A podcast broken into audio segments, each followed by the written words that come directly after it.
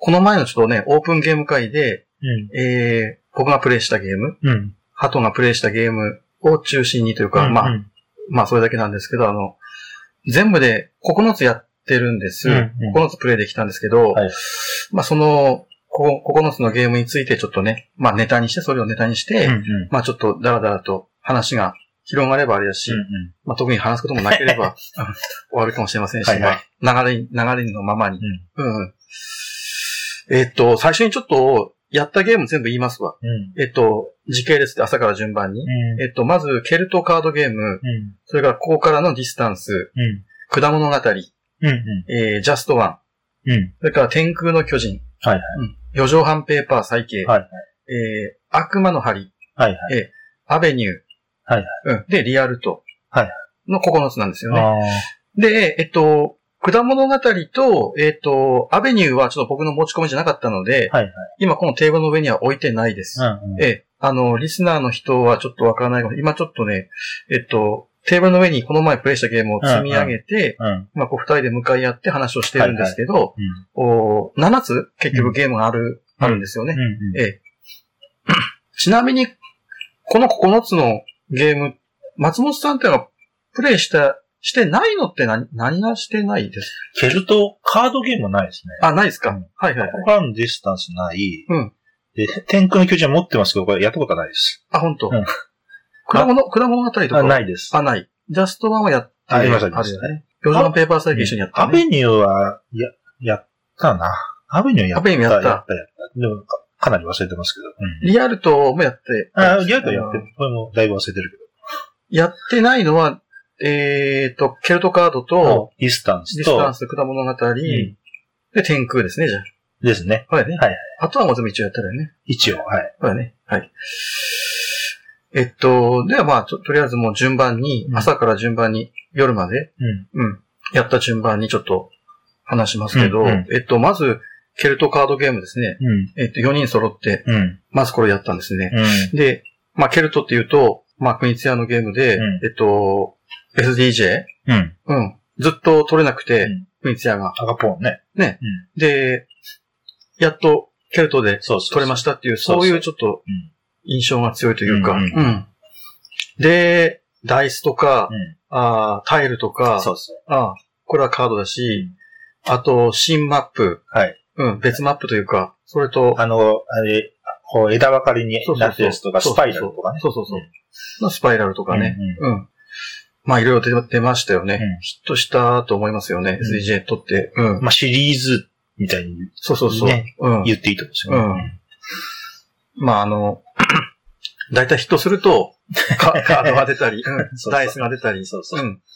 あんまりだタイルとかはないかな。うんできないかな、そんなに。ケルトはできたのかな、それがね。そもそもカードゲームだと思うけどね。まあ、うん。いろいろなんかね、ボードがカードになったり、うん逆も最近あるけどね、うんカードがボードになったり。まあ、もっと言えばね、ロストシティからの流れがありますから、ね。あ、それはあるね。うん。うん。で、僕もこれあの、結構僕ケルトは好きで、うん。まあ、やっぱり今言った中では、スパイラルが僕一番好きだったかな。うん。一応ちょっとなんか戦略的なものとか、うん。うん。お互いの駆け引きとか、インタラクションみたいなのが結構味わえるので、えー好きだったんです。で、まあ元のオリジナルのケルトも好きなんですけど、で、今回初めてやっとケルトカードができたんですね。うん、ああ、なるほど。ええそうそうそしたら評判いいのが納得というか、割と評判いいんですよね、確かね。ううん。ん。あのー要するになんかその、ボードゲームでヒットして、カード化とかダイス化とか、まあよよくあるんですけど、うん。あのー、大体本家を超えられないとか、そういうのが割と多いというか、うん。うんで、あの、まあ、これ、一回ラジオでも喋ったことあるけど、その、そのケルトらしさを、要するにそのカードとか、ダイスとかにうん、持ってくる際に、うん。なんていうか、その、その、そもそもの、じゃあその、な、らしさって一体何、何なのかなっていうのを考えたりとか、うん。うう。それがスポイルされてんじゃないか。そうそうそううん。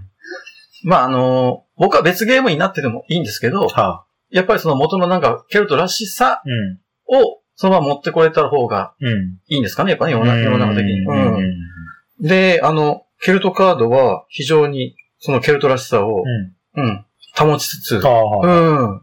ケルトラッシャとは何じゃったケルトらしさって僕の、今ちょっとパッと浮かぶのは、ななかなか難しいですけどね。ね簡単、簡単に言うとた単純にその、小順か高順位出していくときに、他人がこう出してるやつはもうない、ない出せないからっていう、そういうのをちょっとこう周りと見て、はいろいろその先の、先のことを考えるとか、あるいはその、始めちゃうと、うん減点になっちゃうんですよね。そうですね。ううんん。あれも僕、ケルトラスだと思うんだけど。中途半端なぐらいなら、もうよっぽど始めない方がいい。そうそうそうそううん全く1枚もプレイしなかったらその色は0点で終わる。はいはいはい。これ、ケルトカードはまあそうやって1枚出したらもうマイナス4点なんですよね。で、4枚ぐらい出さないとうん。0点か1点かならないっていう。うん。うん。うん。まあ、こういうゲームで他にもあるかなまあ、ケルトオンリーと言っていいのかちょっとわかりませんけど、ううんん。僕はでもそれも一つのケルトの特徴だと思ってて、うんあと、やっぱりあの、1枚あたりの、こう、伸び率、点数の伸び率が結構違う。まあ、うん。うん。1枚目出すの、2枚目、3枚目、4枚目、はいはいはい5枚目って、その、うん。点数の上がり方？うん規則性がないんですよね。うんうん例えば、シャハトなんかの三角数、うん。とか、まあ、あれ要するに数学的なあれじゃないですか。はいはいはい法則性があるじゃないですか。はいケルトの場合はその伸び率にうん、最初はすごいなんか点数取れてて、だんだんちょっと取れなくなって、また伸びてくるとか、うん。うんちょっとそういうところがケルトらしさかなって僕は思ってるんですよ。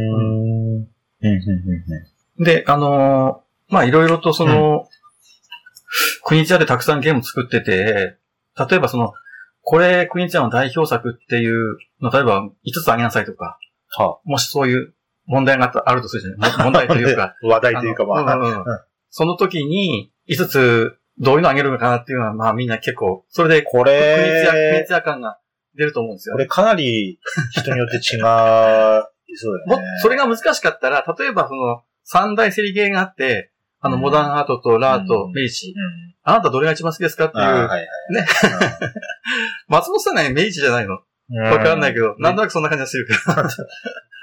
違う。メジう、メジってずっと言ってますけあど、し、ー、ままあ、まだ、まだ公言してるんですよ。で、まだ、まだ変わんないかな。あ、そうなんだ。うんまあそ、なんか僕、メイチっていう人は割となんていうか、ちょっとゲーマー向けというか、ゲーマー寄りな人っていう印象が僕はあります。うんうんモダンアートっていう人が本当は一番でもマニアックな気がするんだけどあ、の、ゲームとしては一番モダンアートはマニアックマニアックですよね。うん僕はちょっとついていけないぐらいなんですけど、モダンアートはちょっと競りの種類が多すぎて。うん。うんメディチャーシンプルで、まあ、ソリッドかそうそうそうなって感じですよね。わかりやすいですよね。うん割とねメディチャーまあその分ちょっと厳しいですよね。で、そういう説問もあれば、まあ、5つ代表作挙げてっていう時に、で、僕だったらケルトを入れるなと思ってさ、入れる。はい。入れるなと思って、うんそれぐらいまあ、なんですよ、僕の中で。うちょっとまあ、うん言言ってみると。ん。ううん。ん。なかなかでも、いろんなゲームがあるんで、うん。前一回ラジオで喋った時に、ベストを上げるのは何かっていう質問しあったっけ？なんか、僕確かあの、うん古代ローマのなんとかって上げたような、あ一番プリンセらしいゲームは何かって聞かれた時にそう言うかな、みたいなことを、ちょっと今、ふと思い出したんでですけど。もあれこそ、なんかエッセンスの塊がうん詰まってると思うんですよね、多分ね。あそこに収録されたゲームからちょっとね、そうそうそう。膨らんでいっていやそれこそメディッチもそうやね。これ、こね、うん一つのタイトルのやつも結構あるもんね。そうそうそうそううん。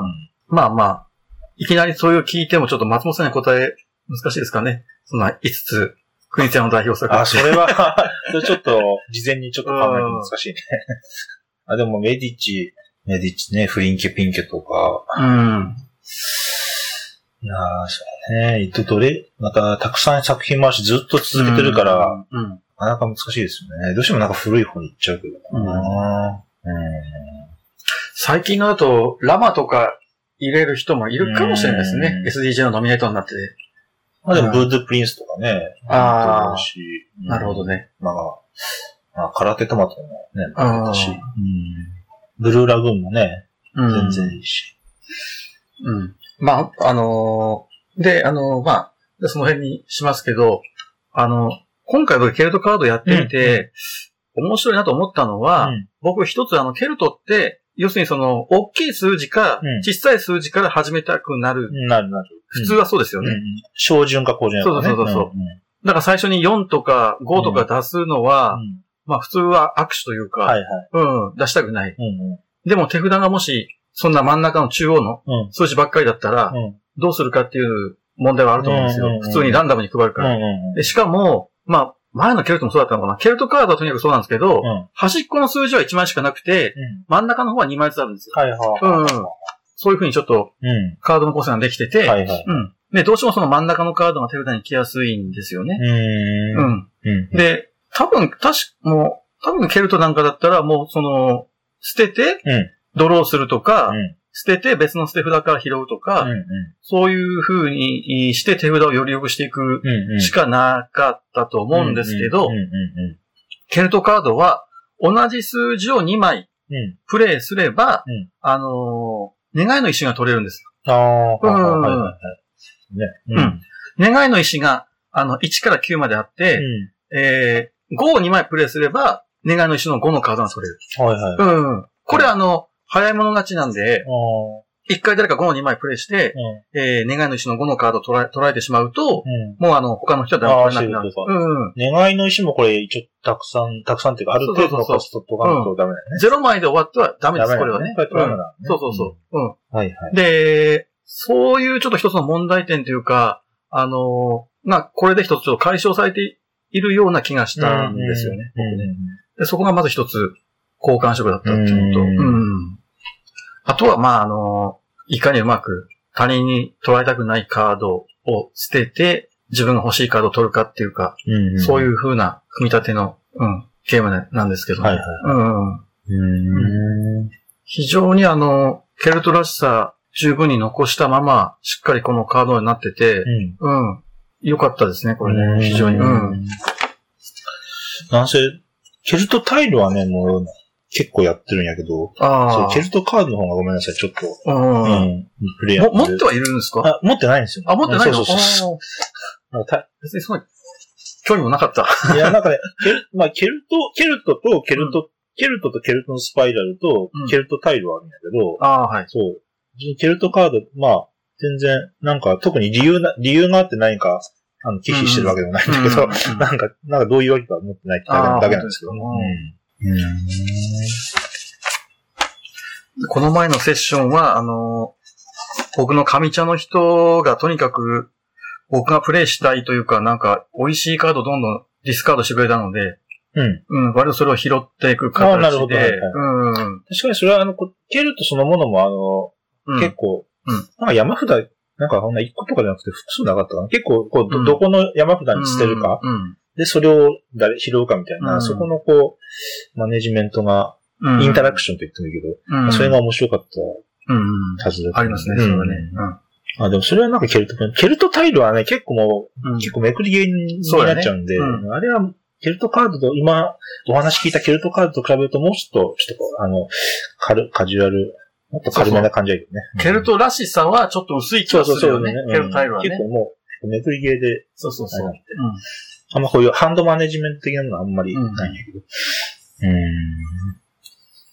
あと、あのー得点カードっていうのがあって、うんこれ色がついてないやつ？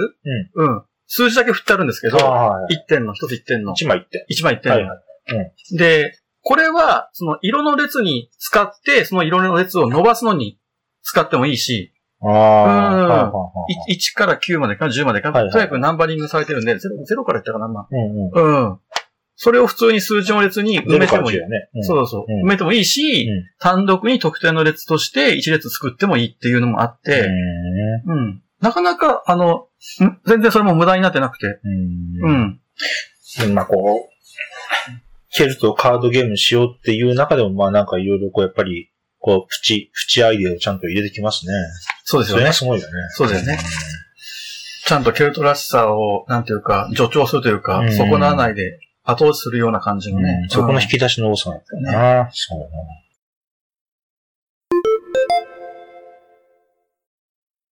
えっと、じゃあね、二つ目ですけど、はいはいえー、順番として、うん。高からのディスタンス、うえー、をやりました。ん。うん。はい。えーっと、えっとね、人数何人やったかな？ちょっと調べてみようかな。大勢ですか？割と多かった。やっと、やっとちょっと大人数できたなと思ったんですよね。うんあ、でも5人か。うん。今まで僕やったのは4人なんですよ、ずっと。2から8。そうそうそう。ちょっとパーティーゲームですからね。はいはいええうんこれは松本さん全然プレイしない。うん。情報だけ知ってます情報だけうんまあこっからの距離とね。うん、そうそうそう。んまあ、あのー、5人だったので、ちょっといいなと思って、ちょうどこのタイミングなら。うん。4人よりもやっぱり楽しめましたね。5人の方が。うん。えーっと、まあ、あの、一応簡単に、うん、ゲームとしては。どんなゲームなのかって説明すると、うんまあ、おかずブランドさん、うん。あの、日本を代表するとか有名な、もう今ね、うんあの、日本、林さんですね。うん。うん。で、やっぱ林さんってこういう、なんか、うん。言葉悪いかもしれないけど、芸風が広いなっていうか、レンジが広いね。レンジが広いですよね。うん軽いカードゲームそうそう。もいいゲーム作るし、ヤギ山とかね。ねう。ん。で、本格的なゲーマーズゲームをしっかりね、アクロスダイナティスですね。ね、横浜新商店はもうボードゲーム企画でもすごい評価高いし、うんうん。まあ、ミネルヴァの頃からね、ずっと。そうそうそううんもうキャリキャリアも長いですよね、だからねエンペラーズ。チョイスね。ね、トレインズも確かあの方ですね、もう昔のことを言うと。まだ浅草の時はね。ね。うん。で、今度はこういうね、パーティーゲーム。パーティーゲーム今まであったかなまあちょっと、あったような気もするけど、まああの、パッと、すみません、出てきませんけど、まああの、パーティーゲームですね、いわゆるね。まあこれコミュニケーションゲームっていうか、うん。うん。ななんか、うん。なんかあったかななんかあったっけ？まあ、まあいいや、はい。うん。で、えドー、ポーターズのがああ、ワードポータスがあったね。ねワードゲームありましたね。はい。うんダイスゲームとかも作ってるしね、いろいろね。ううん。で、まあ、ざっくり、あの、まあ、ルールを言うと、要するにその、ここからの、なんかその、一つちょっと、このゲームのコンポーネントに中央になる、あの、要するに水準点というか、うん。中央になる、あの、コースターみたいなのがあって、そこが今世界の中心など考えて、うん。えーそこから、あの、カードがいろいろあってね、うん生がカードがあって、うんえーカードに、あの、例えばあの、王様とか、うん海抜500メートルの地点とか、こここから一番近いね。ここから最短の、そこまでの距離。うん図書館とかね、はいはい。バスの終点とか。はいはい。うん。一、こっか、一番近いバスの終点。そうそうそうそう一番近い図書館。そうそうそうそう。うん要するに、これがあれですね。今言ってるあの、コースターみたいな。ここが中心。これが、これを中心として考えなさいと。うんはい。で、これと、例えばこのカードで、クレープ屋さん。クレープ屋さん。んの、までのお距離。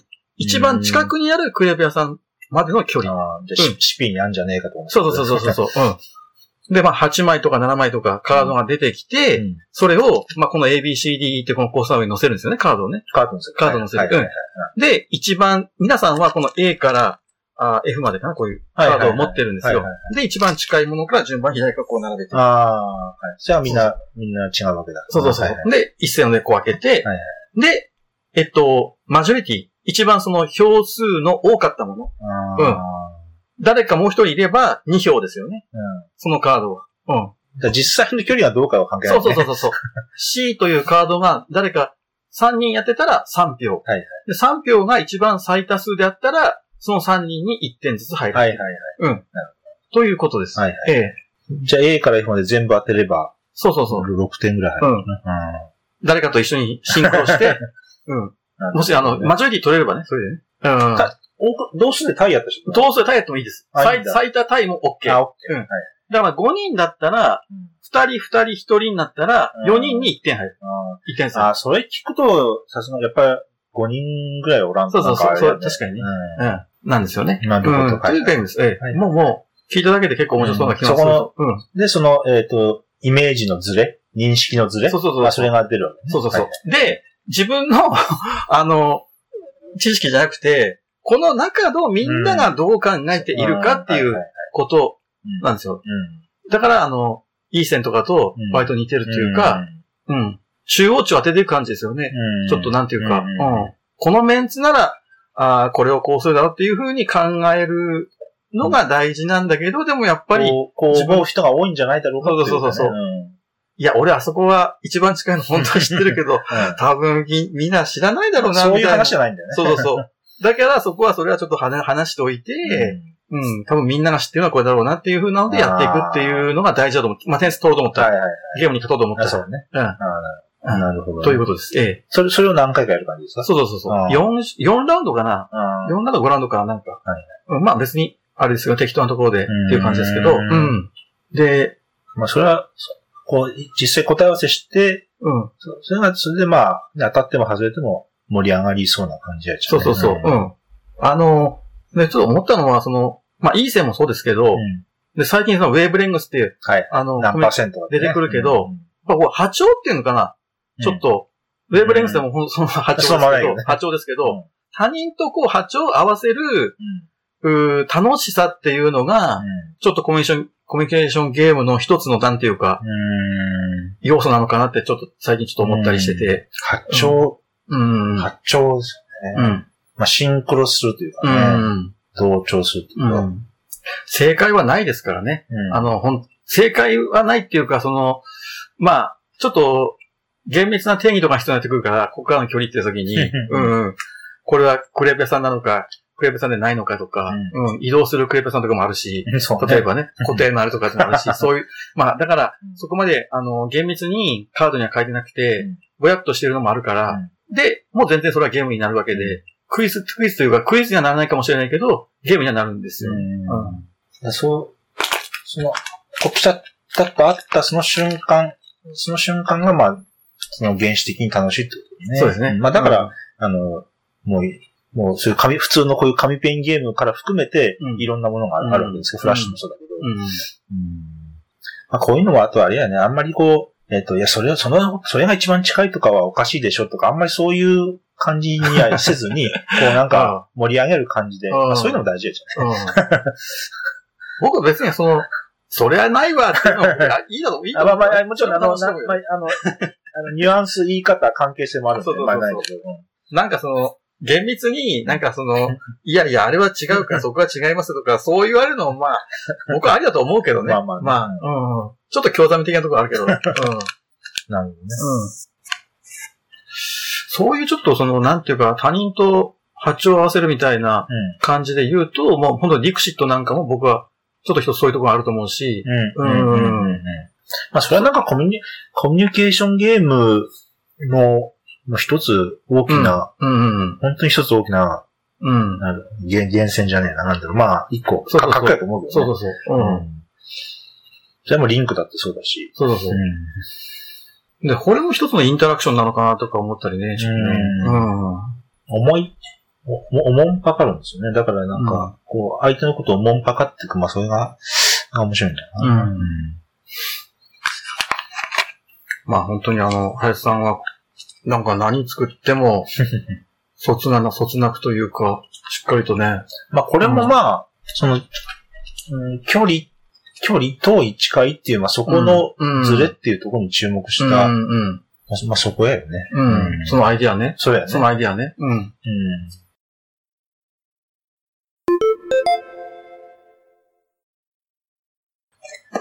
では、あー三つ目ちょっと僕持ってないんですけど、あの、果物語っていううん。ゲーム、日本のうん。同人というか？同時やね。うん。うん。これ全然どんなゲームか？これ、あいやあの、やってて紙ペンなのは分かって、うん。あと、さい最後の方にこう、ガチャじゃないけど、うん。そういう要素があるっていうぐらいは、あの、うんニュアンスで見てましたけど。その時もうん、松本さん、こうやってたんだっけ？そうそうそう。ああそうそうそう。えっと、まあ、割と評判になってたんですかね、あの、うん、えっとね、えー、フリップライト、ロールライトじゃなくて、フリップライトですね。ほうほうほうほううんあ、かロロールライトじゃなくて。そうそうそうロールライトじゃなくて、フリップライート。カードをめくって、で、そうそうそう。うんじゃあ、ウェルカムとか、まあ、まあ、そういう、その、そういうことだよね。そうそうそうそう。うん。で、あのーまあ、大雑把に言うと、要するにその、カードは、要するにその、果物の種類、4種類5種類あって、うんそれと数字なんですよ。はいはい。ええ。まあ、要するに数とランクと言ってもいいかもしれませんけど、うん。あのーで、1から6かな？うん。うん、果物は。の数、あ、ごめん、数字はね。数字はね。はいうん、果物は4種類5種類目あって、はいはいうん、はで、2枚めくるんです。毎回。うんうん。毎回2枚めくって、で、まずは、皆さん、これ、自分のシートに書き込みますか？の、まずは判断をします。うん。うん。で、うん書きたい人は、一斉のせでパーを出す、パスしますの人はグーなんですああ、はい。よ。ええはい。一緒に。そうそうそう。はい決めてね。はいうん。それで、うんえっと、パーを出した人は、うんもう無条件に書けばいいわけ。はい。当然、はい2枚分。うん。で、グー出した人はパスで書けないんですけど、うん。その時出たパーの数かける2の点数が入る。ええうん。っていう、まず一つワンクッションある。はいはい。うん。はいあ、じゃあみ、みんなこれ書きそうだなと思ったら、そうそうそうあの、自分だけグー出して、うんうんたくさん点数入るかもしれない。そうそうそう。はいはいで、単純に、あの、6っていう数字は、うん後で6点になる可能性があるんですよ。あうんあ。。じゃあそういう高い数字のやつは書きたいんだよ。そうそうそうそう、はいあの、出たカード全部一回リシャッフルして、うん。後半戦みたいな感じで、うん。リシャッフルして、えっ、と、半分ちょいかな。うん。山からめくっていくわけ。うん。うんで、えっと、自分が書い、書きシートに書き込んだ、うんそのカードが出てきたら得点化されるんです。あうん。で、その時にその6だったら単純に6点なんですよ。あうん。リンゴであろうと、パイナップルであろうと、みかんだろうと。うん。だから1書くよりは、普通に6書いた方がいいですよね。うん。うん。で、まあ、たくさん書いといたら、まあ、当たる可能性は、たくさん書はいい、うん。たくさん、いいろんな果物を書いといたら、うん。その次こうめくった時に、それが出たら、得点になるんですよね。うん。あえっと、あ。あ、まあいいや。うん、はい。うん。あの、ただ、ただその、パイナップルの6っていうのが書くんであれば、自分はそのパイナップルの6書くんですよね。はいはいうん。パイナップルの6を書いて、それが今度、後半フェーズでパイナップルの6が、その、おうん同じカード？うん。同じカードが出た時に、6点になるんで。うん。だだからいろ、いろんな果物を書いといた方が、うん。あの、あこう当たる可能性は高いのかなと思ったんですね。うーん。まあいいや。はいはい。だから、あの、例えばろ、単純に話、6の方が、6はみんな書きたい。ううん、書きたん。いわ。かりますね。で、そこでちょっと裏を書いて、うん。例えば、まあ、あーあ、そっか、話が前後したけど、ごめん、5人以上推奨だったのかな、このゲーム確か、作者の人が。う。うんん。で、多分、ここのパートグーの盛り上がりも考えると、うんそれが超適正人数なのか、確かにねうん。あるいはその点数のバランス的に、うんうん。確かに人数少ないと、なんか、そうそうそうグー出したって、そうあんま点数入らない。あんまり、そうだよね。そこ、はっきり違ってきますよね。はっきり違うよね。はっきり違ってきますよね。うん。それで、えっと、結構ね、その、グーで稼ぐプレイもあって、うん。そこは人数によって変わるそうそうそう。例えば5人でやってて、だから1人だけグーで、残り全員パーだったら8点ね8点になるから、うん。単純にその6点取れるよりもでかいんですよ。でかいね。うん。4人プレイやったらたかたか6点やもんね。そうそうそうそう。うん。うん。ということですよね。はいはいええ。えそれで、僕が思ったのは、あの、まあ、あの、まあ、当たり前なんですけど、まあ、ごめんなさい。僕当たり前のことでもちょっとこう、はっきり言葉にしたい人間なので、言いたいんですけど、たとえ、あの、思ったのはね、非常にその不思議というか、親って思ったのが、あの、いろんなやさ果物があってあ、数字も1から6まであるんですけど、なんかね、6種類野菜があってあ、そのうち4種類は1から4までしか数字がなかったのかな。ああ、うん全部で6あるわけないんだ。ちょっと待ってね。これ違ってたら ごめん、悪いけど、で、残りの2種類が1から6まであったのかな。うん。えで、な、なおかつその分布が、うんあの、平均的じゃないんですよ。ー、あのね、2が2枚多かったり、えそれがちょっと、ああ、不思議だなと思ったんー、ですよね、え僕。うん。これ、あの、ちゃんとルールブックに何が何枚ってはっきり書いてあるので、割と作者の、なんか意図なんですね。そう、そうそう。うん。えで、あの、そういうゲームってあるじゃないですか。なんていうか、その直線的な分布じゃなくて、直線的な分布っていう言葉がどうか平均的な分布というかつな感じ。いびつな感じ。例えば、このラジオで喋ったことあるけど、あの、うん。ジャック・ゼメのうん、バッドバニーなんかはもう全然バラバラで、うそう。で、そういう風にわざと数字を、ここを大きくしたり小さくしたりってやるのに、作者の意図性というか、うん。あのーもう非常に感じ、強く感じるんですね、僕なんかは。ううん。で、そこから作者は、こういう風にすることで、こういう面白さが生まれるっていうことを、お狙狙ってるんじゃないかなっていう風に僕は考えちゃうわけ。はい。うん、は全然考えない人もたくさんいると思うけど、うん。っていうことは言いたかったわけですよ、僕はいはいはいうん。うん。うん普通の、なんていうかうん、ゲーマーの人はみんなそう思うかもしれませんけど、うん。まあ、で、それで実際にそれが成就してればね、そうそうそうなおいい。ですけど。あのー、2っていうのはね、ちょっとひ低めなんですよね、点数ね。はいはい。点数低めなんです。で、あんまり書きたくない数字なんですけど、うんあの、このゲームのシステム上、隣り合った、あのー、2がほう1点になるんです。ほえ、隣り合った同じグループが1点になるのと、う。うん。隣り合った同じ数字が1点になるんですよ。ああ、はい。ええあうん。で、情報が2種類あるでしょ？数字。数字、果物と数字と。うん。で、こう、マス目があってうん、その間に2つこう塗りつぶせる、ま、あの、ちっちゃい丸みたいなのあるんですよ。うんで、果物がもし、その、隣り合ったマスで果物一緒だったら、一つチョボを消せるわけ。塗りつぶせるわけ。うんで、果物違うけど、同じ数字だったら、また丸つぶせる。はいはい。うん。これ1点になるわけ。はいはい。うん。だから、あのー、2がちょっと多いっていうのは、小さい数字なんだけど、ん割とと隣り合う可能性が高い。うん。高いから書きたくなる。なるちょっと書きたくなる。そっちの理由によってね。そうそうそう。うんこれがジャム、ジャムっていう設定だかなジャムを作りたく、作れるから、あのー丸を縫いつぶしたくなるから、2が書きたくなるんですよね。ちょっと多いからね。うん。でそこがちょっと作者の考えた、うん今回のその、このゲームの意図なのかなってちょっとちらっと思ったり、はいはいうん。まあでもそれでゲームにより深みが出てるから。そうそうそう。んでも1じゃないんですよね。1じゃなくて2なんですよ あ、ね。なるほどね。うん。うん。1だったら、1の方が本当に、いや、本当1だとみんな書きたくならないかな。そこはグーパーで、あれか、解消してるのかなとも思うんですけど。うんそこなんか面白いですね。うん。で、全然僕は、全然っていうのもあれだけど、あんまり期待していなかったんですけど、うん結構、よくできてて、うんプレイしてみたら、うん。まあでも評評判なんだからね。ね有名な、有名っていうか、あの、なんか、これまでもいろいろなんか出してるえ。いや、サークルさん。いや、わかんないですね。あほとんど僕、デザイナーの人のうん情報がうん入ってきてないんですけど、うん。紙ペンとカードか。そうそうそう。ううん。で、あの、ね、全部、その縫いつぶした後にも、その、おくじ引きみたいな、なんていうかね、ステージも用意されてて、うんうん。カードにはもうい一回全部使った後、うん。全部食い直して半分ぐらいでそうそうそうそうはい今までで出てきたカードね。はいはい。で、パスも、グーでパスできるのも4回まで。あ、決まってんだそうそうそうはいはいはいそうするとちょうど全部マス目 4×4 の16マス全部埋まるんですよ。なるほど。うん。で、いつパスするかってあれやねそうそうそうそう。んうん。それもある。うん。なるほどね。だ紙ペンって基本的にそのソロっていうかインタラクションほとんどないんですけど、うんそこの、でもグーパーのそこグーパーで、めグーパーで普通にね、めまあ、高齢作者はやっぱ多分分かってそれしたかったんでしょうね、多分ねうん。紙ペンってないからそこでとうんか。うんうんうん。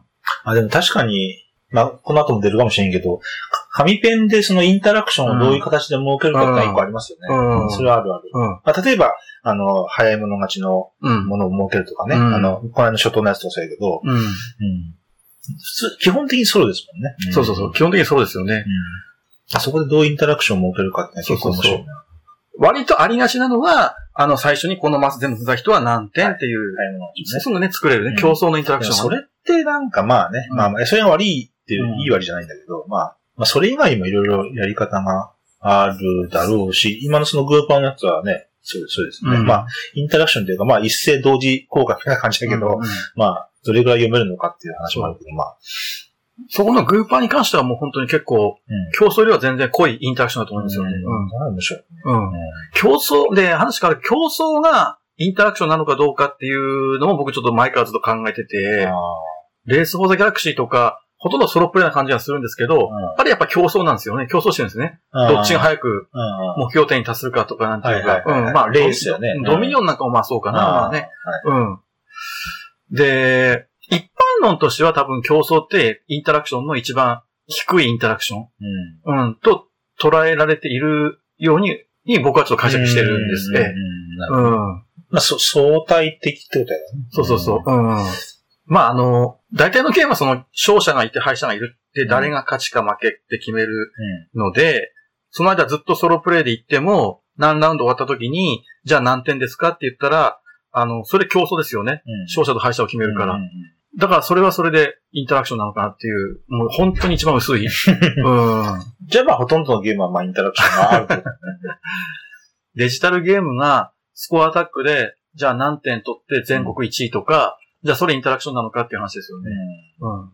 まあつそうね。うん。今みたいに通信のない頃からそういうスコアアタックのうん概念はあるしね。デジタル。この前読んでたその、ボードゲ、ボードゲームデザイン、えー、ガイドブックやったかな。はあえー、ボードゲームデザイン。あれにはそのインタラクションの項目のところに競争っていうのが最初に出てきてて、ね、なるほど。うんっていう、えーうんありました。はい。